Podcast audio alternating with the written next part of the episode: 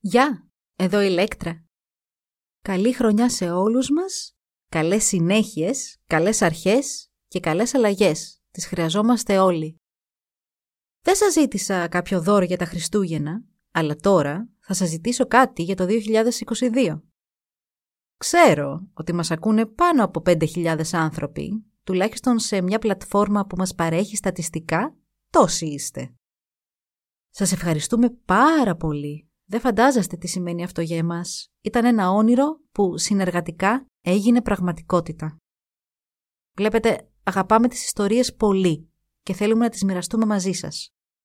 Είδαμε πως και εσείς τις αγαπάτε. Τέλεια! Αν πάτε στην ιστοσελίδα μας www.karakaksa.org και μπείτε στον σύνδεσμο Shop, θα δείτε πως μπορείτε είτε να αγοράσετε προϊόντα με τα λογότυπά μας που θα σας μείνουν κιόλας, είτε να εγγραφείτε για μηνιαία συνδρομή σε εμάς των 5, 10 ή 20 ευρώ. Σας παρέχουμε δωράκια αν επιλέξετε τη συνδρομή. Με 100 από εσάς για υποστηρικτές θα μπορέσουμε να βγάλουμε τα κόστη της χρονιάς. Τα έξοδα των ηλεκτρονικών υπηρεσιών, του προωθητικού υλικού και άλλων είναι πολλά χώρια τον χρόνο που αφιερώνουμε σε έρευνα, ηχογράφηση, μοντάζ.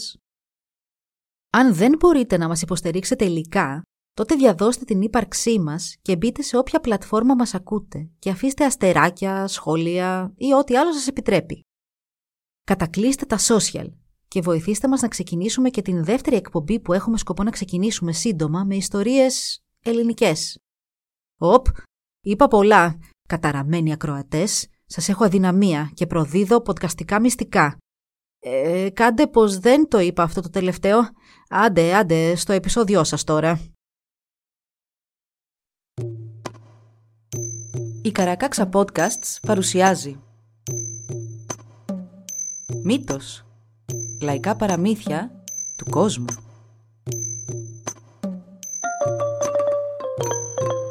Κάποιες ιστορίες μπορεί για κάποιους να περιλαμβάνουν ευαίσθητο υλικό για περισσότερες πληροφορίες για το κάθε επεισόδιο, συμβουλευτείτε τις σημειώσεις του όπου βρήκατε αυτό το podcast.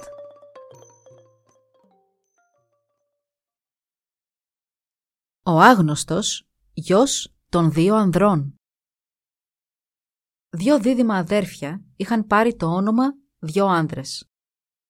Ο καταβλισμός τους είχε εγκαταληφθεί και έτσι γύριζαν ελεύθεροι σε όλη τη χώρα μέχρι που εγκαταστάθηκαν μόνιμα στο δυτικό Μιζούρι στις όχθες του ποταμού Μαχαίρι.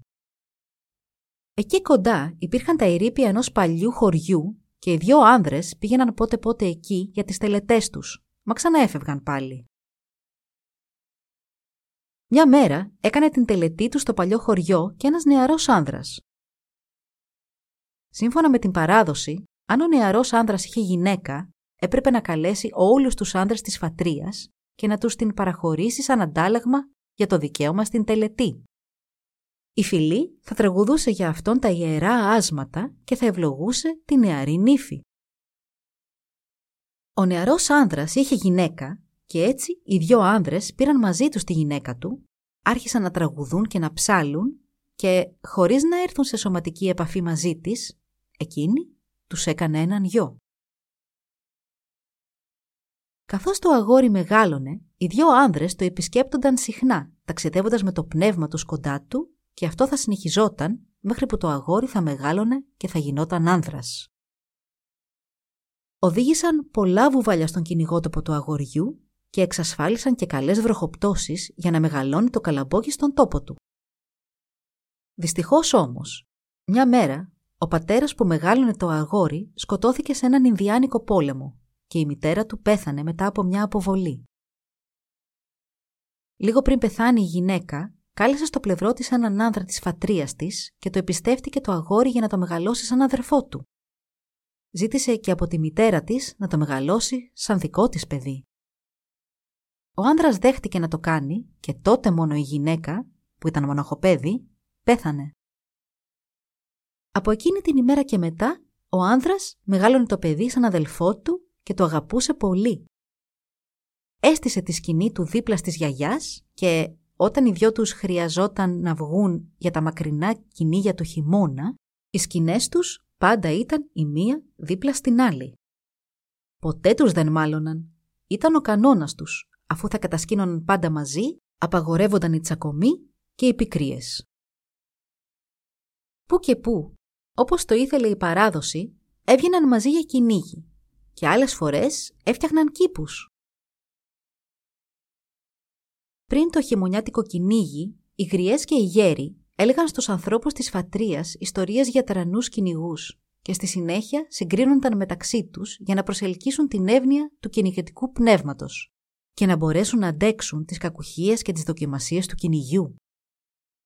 Έπειτα, με την πίπα στο ένα τους χέρι, πήγαιναν στη σκηνή ενός πολεμιστή που είχε αποδειχθεί ικανός και του ανέθεταν να φροντίζει όλον τον καταβλισμό για τον ερχόμενο χρόνο.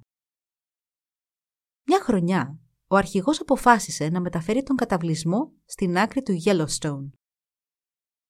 Οι άνθρωποι θέρισαν τις καλαμποκές και αποθήκευσαν όσο καλαμπόκι και κολοκύθες δεν μπορούσαν να πάρουν μαζί τους στο ταξίδι τους.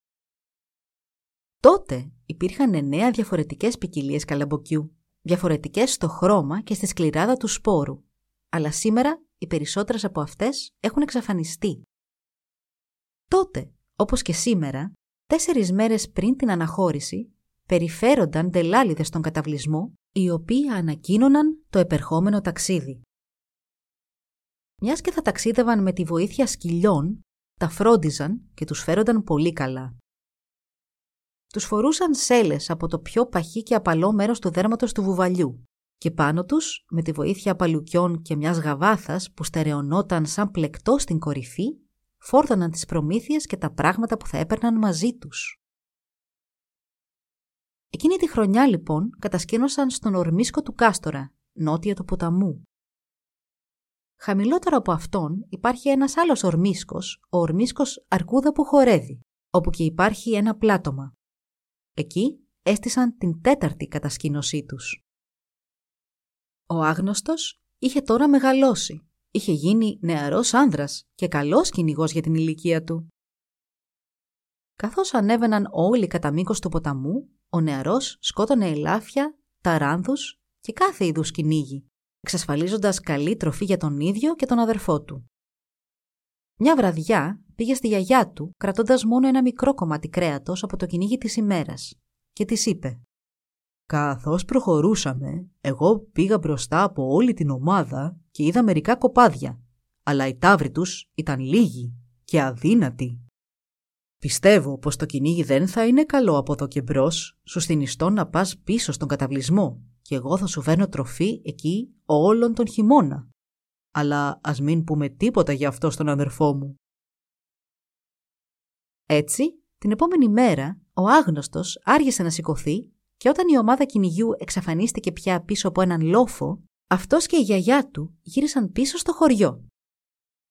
Υπήρχε ένα σημείο κοντά στο χωριό όπου κάποτε ένας άνδρας προσπαθώντας να εντυπωσιάσει την αγαπημένη του, έριχνε και έριχνε να χτυπήσει έναν λαγό, μα πάντα αστοχούσε. Και έτσι το σημείο είχε ονομαστεί μέρος όπου ο άνδρας δεν πέτυχε ποτέ τον λαγό. Οι δυο τους στάθηκαν εκεί και κοίταξαν το χωριό. Προς έκπληξή τους, από μια καμινάδα έβγαινε καπνός. Είπε τότε ο νεαρός. «Γιαγιά, κάποιος έμεινε πίσω στο χωριό». «Αυτός πρέπει να είναι ο άνδρας που έσπασε το κοντάρι της προσευχής. Έχω ακούσει ότι παρόλο που είναι μόνο μεσήλικας, έχει δηλητηριαστεί και δεν μπορεί να χρησιμοποιήσει τα πόδια του». Και όντως, αυτός ήταν είχε μείνει πίσω στο χωριό μαζί με τη γυναίκα και την κόρη του, που τώρα ήταν και αυτή της παντριάς. Το κορίτσι βγήκε έξω όλο χαρά να τους προϋπαντήσει και ο νεαρός μοιράστηκε μαζί της το κυνήγι του. Μπούτι ελαφιού, κάμποσα πλευρά και ό,τι άλλο μπορούσε να φαγωθεί ομό. Η οικογένεια επέμεινε να μοιραστεί τη σκηνή της μαζί τους. Το καλαμποκόψωμο άλλωστε ήταν ήδη έτοιμο και στο πάτωμα είχαν και όλα στρώσει τα τομάρια για να ξαποστάσει η γριά γυναίκα. Νωρίς το επόμενο πρωί, ο άγνωστος σηκώθηκε να πάει για κυνήγι. Με τις πρώτες ακτίνες της ημέρας, ο νεαρός είχε βρεθεί στο σημείο του ποταμού από όπου περνούν οι αντιλόπες. Σκότωσε τέσσερις και τις έσυρε μέχρι πίσω. Εκείνον τον καιρό στις σκηνές είχαν ξύλα που έκυγαν όλη τη νύχτα καλυμμένα με στάχτες και το πρωί έδιωχναν τις στάχτες για να ξαναθεργέψει η φωτιά. Ο άνδρας δεν μπορούσε να κρύψει τη χαρά του. Νόμιζα ότι θα έπρεπε να στήσω παγίδες τριγύρω, πας και πιάσω κανένα χιονοπούλι. Αλλά βλέπω ότι τώρα έχουμε εξασφαλιστεί για όλον τον χειμώνα, είπε. Κοντά στην άνοιξη, ο άνδρας είπε στη γυναίκα του πως μιας και οι δυο τους συμπαθούσαν τον νεαρό, γιατί να μην γινόταν και γαμπρός τους; Η γυναίκα συμφώνησε και οι δυο τους έκαναν την πρόταση στη γιαγιά του νεαρού, υποσχόμενοι πως θα την φρόντιζαν μέχρι την ημέρα του θανάτου της. Η γιαγιά μετέφερε την πρότασή του στον εγγονό της, μα εκείνος αρνήθηκε. «Θα γίνω περίγελος αν παντρευτώ πριν καν να εκπληρώσω τα καθήκοντά μου ως πολεμιστής της φατρίας». Η γριά γυναίκα τον οικέτεψε να σκεφτεί εκείνη και τη μοναξιά της. Μα δεν έκανε πίσω. Τρεις φορές έγινε η πρόταση και τρεις φορές ο νεαρός την απέρριψε. Η τέταρτη θα ήταν και η τελευταία.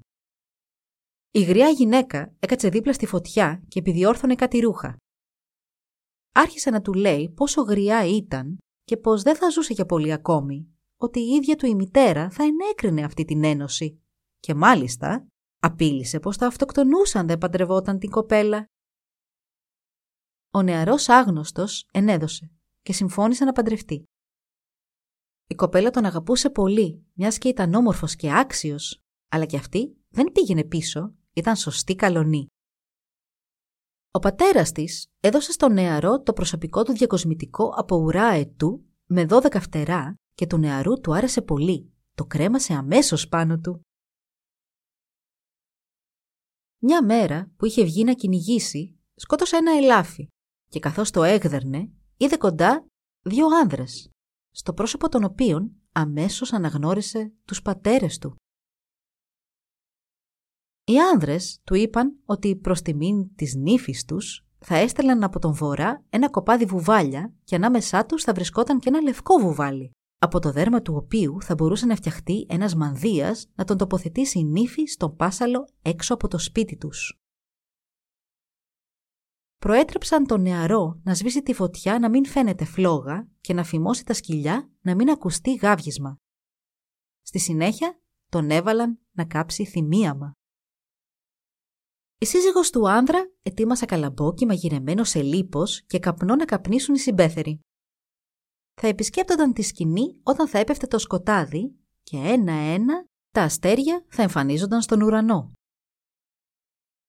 Όλα ετοιμάστηκαν όπως έπρεπε και τη συμφωνημένη ώρα οι δυο άνδρες σήκωσαν το τομάρι της εισόδου της σκηνής και μπήκαν. Τα κάρβουνα έκαιγαν χωρίς φλόγα και στη σκηνή υπήρχε η Ο άγνωστος τότε πήρε τον καπνό που ήταν απλωμένος πάνω σε δέρμα βουβαλιού, γέμισε μια πίπα και την έδωσε στο αγόρι της άνοιξης, ο οποίος με τη σειρά του την άναψε στα κάρβουνα της φωτιάς και άρχισε να καπνίζει τον γλυκό καπνό της. Μόλις τελείωσε, την καθάρισε και την πέρασε στο αγόρι της οικίας. Στη συνέχεια, ο άγνωστος χώρισε τα φτερά του αετού, δίνοντας από έξι στον καθένα από τους δυο άνδρες. Εκείνοι τα πήραν και τα φόρασαν στα μαλλιά τους. Γι' αυτό μέχρι σήμερα εκτιμούμε τα φτερά τόσο. Ο άγνωστος μοίρασε το καλαμπόκι και πολύ σύντομα είχε σωθεί όλο. Οι δυο άνδρες το έφαγαν, αγνοώντας τελείως το άφθονο κρέας που υπήρχε παραδίπλα. Κάπνισαν άλλη μια φορά και τότε οι καλεσμένοι είπα στον νεαρό να φέρει μέσα πάγο και πόσιμο νερό ως προετοιμασία για την πυκνή ομίχλη που θα έμενε στην περιοχή για τέσσερις μέρες μέχρι τον ερχομό των βουβαλιών. Σηκώθηκαν και βγήκαν από τη σκηνή. Οι δύο άνδρες παρατήρησαν πως ο συμπέθερός τους ήταν ανάπηρος και το αγόρι της Άνοιξης προσφέρθηκε να τον γιατρέψει. Έτσι πήγαν στη σκηνή και δεύτερη φορά. Το αγόρι της Άνοιξης αναζωπήρωσε τη φωτιά και έφερε νερό μαζί του. Έβαλε λίγο από το νερό στο στόμα του και έκανε γαργάρες τέσσερις φορές. Μετά έβαλε κι άλλο νερό στο στόμα του, μάσησε ένα μαύρο γιατρικό και πλησίασε τον άνδρα. Του έπιασε τον αστράγαλο, τον σήκωσε και φύσηξε το καλομασιμένο γιατρικό τέσσερις φορές από το καλάμι του μέχρι επάνω στον γοφό του. Ξαφνικά κάτι συσπάστηκε στο πόδι του άνδρα. Το αγόρι της Άνοιξης έβγαλε τότε μέσα από το πόδι ένα αρσενικό ταυροφίδι και το πέταξε στη φωτιά. Το αγόρι της οικίας έκανε το ίδιο με το αριστερό πόδι. Έβγαλε ένα θηλυκό ταυροφίδι και το πέταξε και αυτό στη φωτιά δίπλα στο άλλο. Είπε τότε στον άνθρα και στη γυναίκα να δέσουν τα φίδια καλά με σπάγκο, να συνεχίσουν να φτύνουν στα πόδια του το μαύρο γιατρικό, στη συνέχεια να βγάλουν τα φίδια έξω στο χιόνι και να το τοποθετήσουν έτσι ώστε τα κεφάλια τους να δείχνουν προς τη δύση, να καθαρίσουν τα χέρια τους με βούρτσες από φασκόμηλο και τέλος να τις τοποθετήσουν και αυτές στις ουρές των φιδιών με κατεύθυνση επίσης προς τη δύση. Ο άνδρας τώρα είχε γίνει καλά. Καθ' όλη τη διάρκεια της νύχτας, αυτός και η γυναίκα του κρατούσαν το φως στη σκηνή αναμένο για να μην δραπετεύσουν τα φίδια και το πρωί τα έσυραν έξω στα σύνορα του χωριού και τα τοποθέτησαν στο χιόνι σύμφωνα με τις οδηγίες που είχαν. Ο νεαρός που τους βοήθησε σε αυτό σταμάτησε τέσσερις φορές και τέσσερις φορές η γυναίκα του είπε να απομακρυνθούν κι άλλο από το χωριό.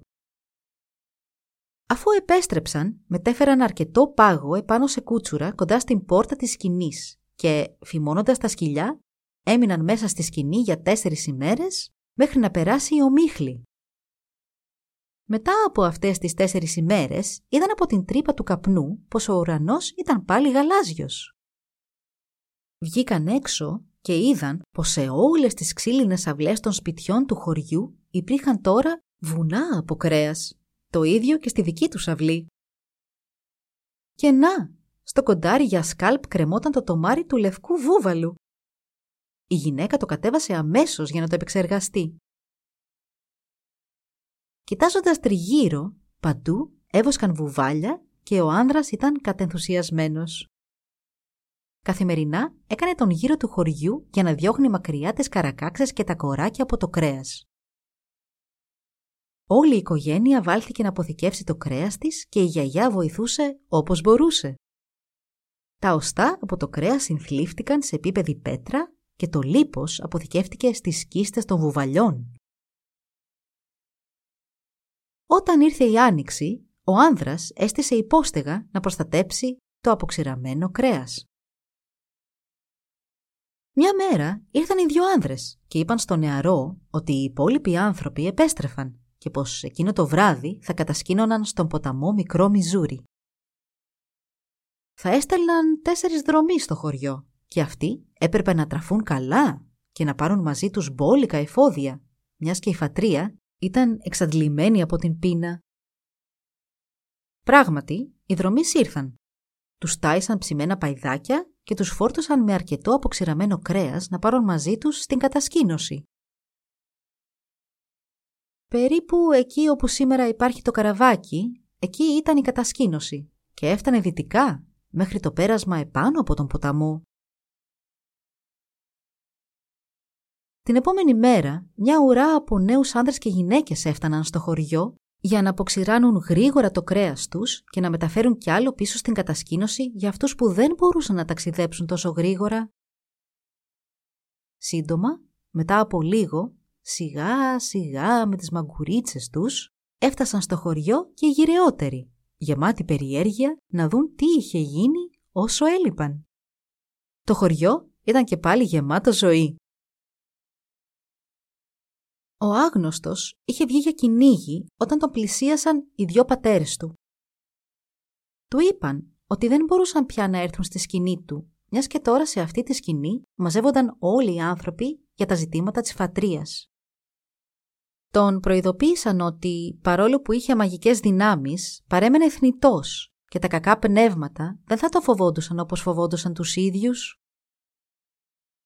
Από εδώ και εμπρός, για ό,τι συνέβαινε, θα έπρεπε ο νεαρός να δείξει πυγμή, αλλιώς τα πνεύματα θα τον κυρίευαν.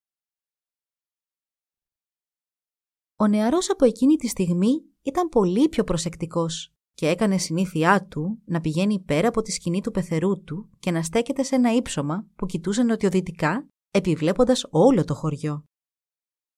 Έτσι, μια μέρα είδα έναν βούβαλο που κατευθυνόταν προς μια χαράδρα δίπλα στον ποταμό. Εξήγησε στη γυναίκα του πού θα πήγαινε και πήρε μαζί του το τόξο και τα βέλη του αφού είχε βάλει κατά νου να πάει να ρίξει του βούβαλου όταν αυτός θα έφτανε στο νερό. Έτσι και έγινε, αλλά καθώς πλησίασε τον βούβαλο, είδε με έκπληξη πως το σώμα του τρανταζόταν από σπασμούς. Του έριξε και με έναν σπασμό που φανέρωσε τα πλευρά του, ο βούβαλος απέφυγε το βέλος. Άρχισε τότε να τρέχει και ο νεαρός τον ακολούθησε. Τέσσερις φορές του έριξε, μα τα βέλη του δεν έκαναν τίποτα στο ζώο. Έμεινε εξωπίσω του μέχρι που έφτασαν σε ένα φαράγγι όπου ήταν στημένη μια σκηνή και ο νεαρός έμεινε άφωνος σαν είδε τον βούβαλο να μεταμορφώνεται σε άνθρωπο και να μπαίνει στη σκηνή. «Σου είπα να τον φέρεις εδώ. Τον έφερες» ακούστηκε μια φωνή από μέσα στη σκηνή. «Ναι, είναι έξω», είπε άλλη φωνή. «Είχα κανονίσει που και πόσο θα μου έριχνε, αλλά η δύναμή μου δεν μπορεί να αντέξει πάνω από τέσσερα χτυπήματα. Με κάθε τοξιά του κατάφερα να τον φέρω όλο και πιο κοντά και τώρα με ακολούθησε ως εδώ». «Έλα μέσα γιώκα μου», είπε πάλι η πρώτη φωνή.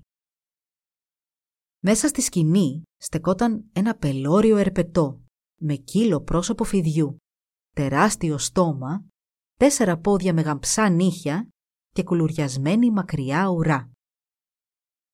Καθώς ο νεαρός μπήκε μέσα, ακούστηκε ένα μακρόσυρτο σύρσιμο και ξάφνου φλόγες πετάχτηκαν από το πουθενά προς το μέρος του. Τόσο τρόμαξε που έτρεξε να καλυφθεί πίσω από την αιστεία της φωτιάς και ξέχασε ολοσδιόλου πως είχε και εκείνος δυνάμεις. Ο άνδρας μάλωσε το φίδι λέγοντας «Μόνο αν δεν πιάσει τίποτα ή αν δοκιμάσει να διαφύγει θα τον σκοτώσεις και θα τον φας».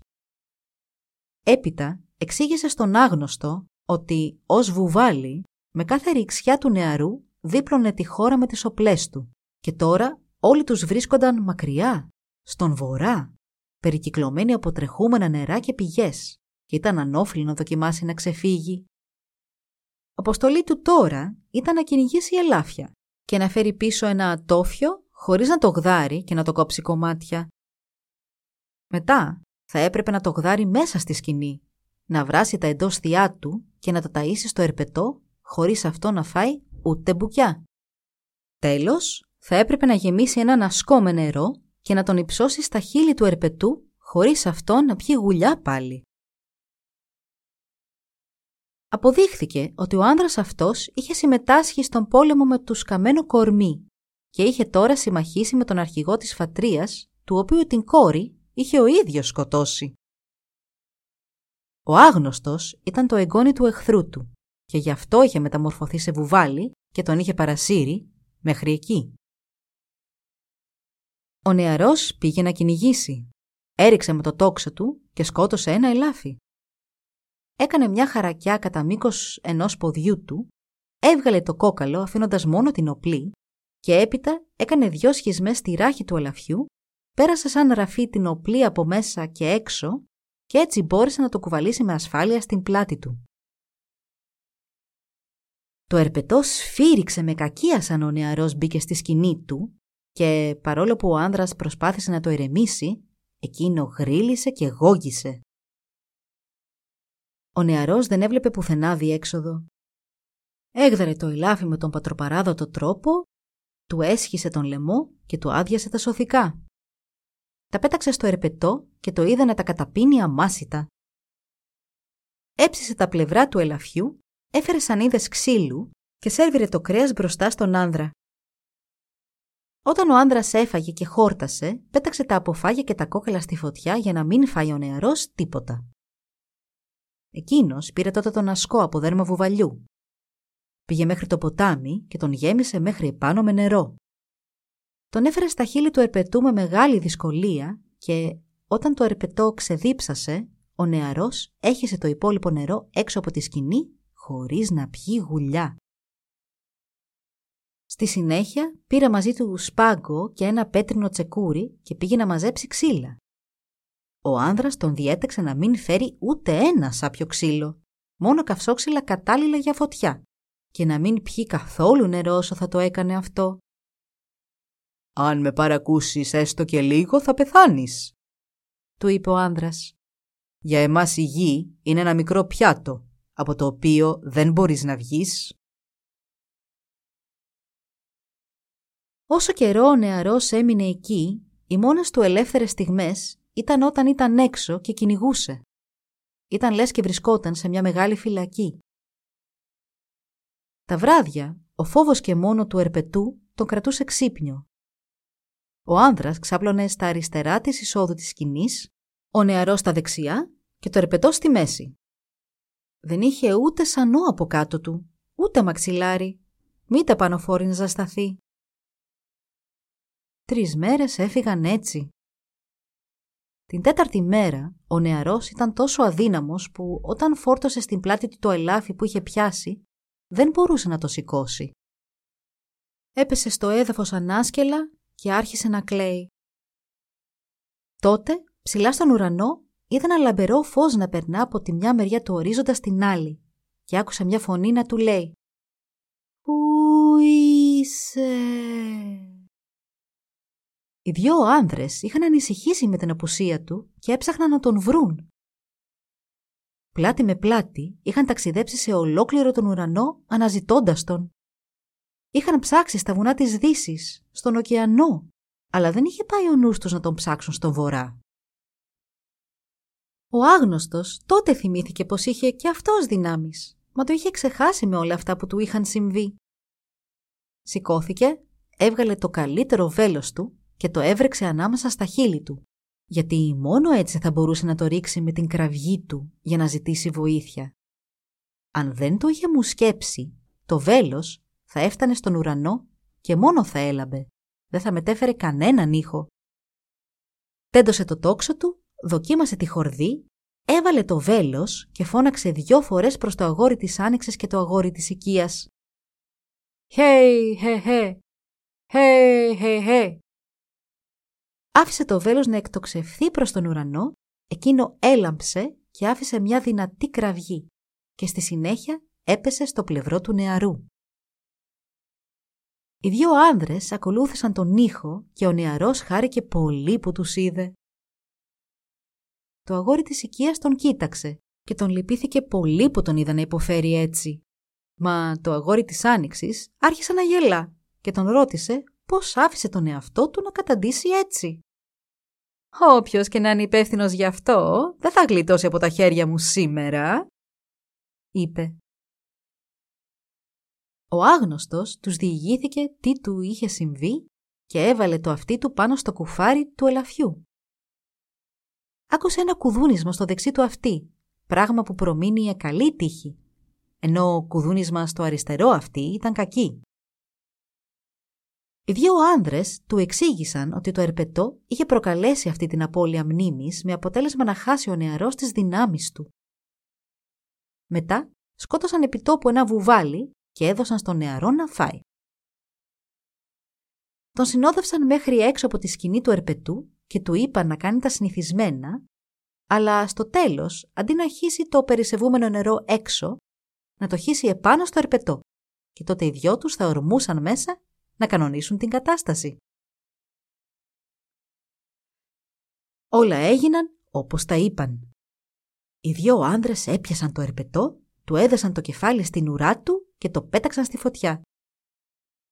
Μετά σκότωσαν και τον άνδρα και τον έριξαν και αυτόν στη φωτιά μαζί με το ερπετό. Μα το πελώριο βουβάλι που στεκόταν σε μια γωνιά το άφησαν να ζήσει. Ήταν ο άρχοντας των βουβαλιών που είχε οδηγήσει όλα εκείνα τα βουβάλια μέχρι το χωριό για τον γάμο του νεαρού. Αλλά τον είχαν εχμαλωτήσει το ερπετό και ο άνδρας. Υποσχέθηκε να μην πειράξει κανέναν τους, εκτός και αν έκαναν τις τελετές και τις επικλήσεις σε αυτόν λάθος. Τότε θα τους καταβρόχθιζε. Με το αγόρι της Άνοιξης στα αριστερά και το αγόρι της οικίας στα δεξιά του, ο νεαρός και οι δυο άνδρες έκαναν ένα σάλτο και προσγειώθηκαν στις όχθες του ποταμού δίπλα στο χωριό. Η οικογένειά του που τον θρυνούσε για νεκρό τώρα γιόρταζε και ο νεαρός έγινε αρχηγός της φατρίας του.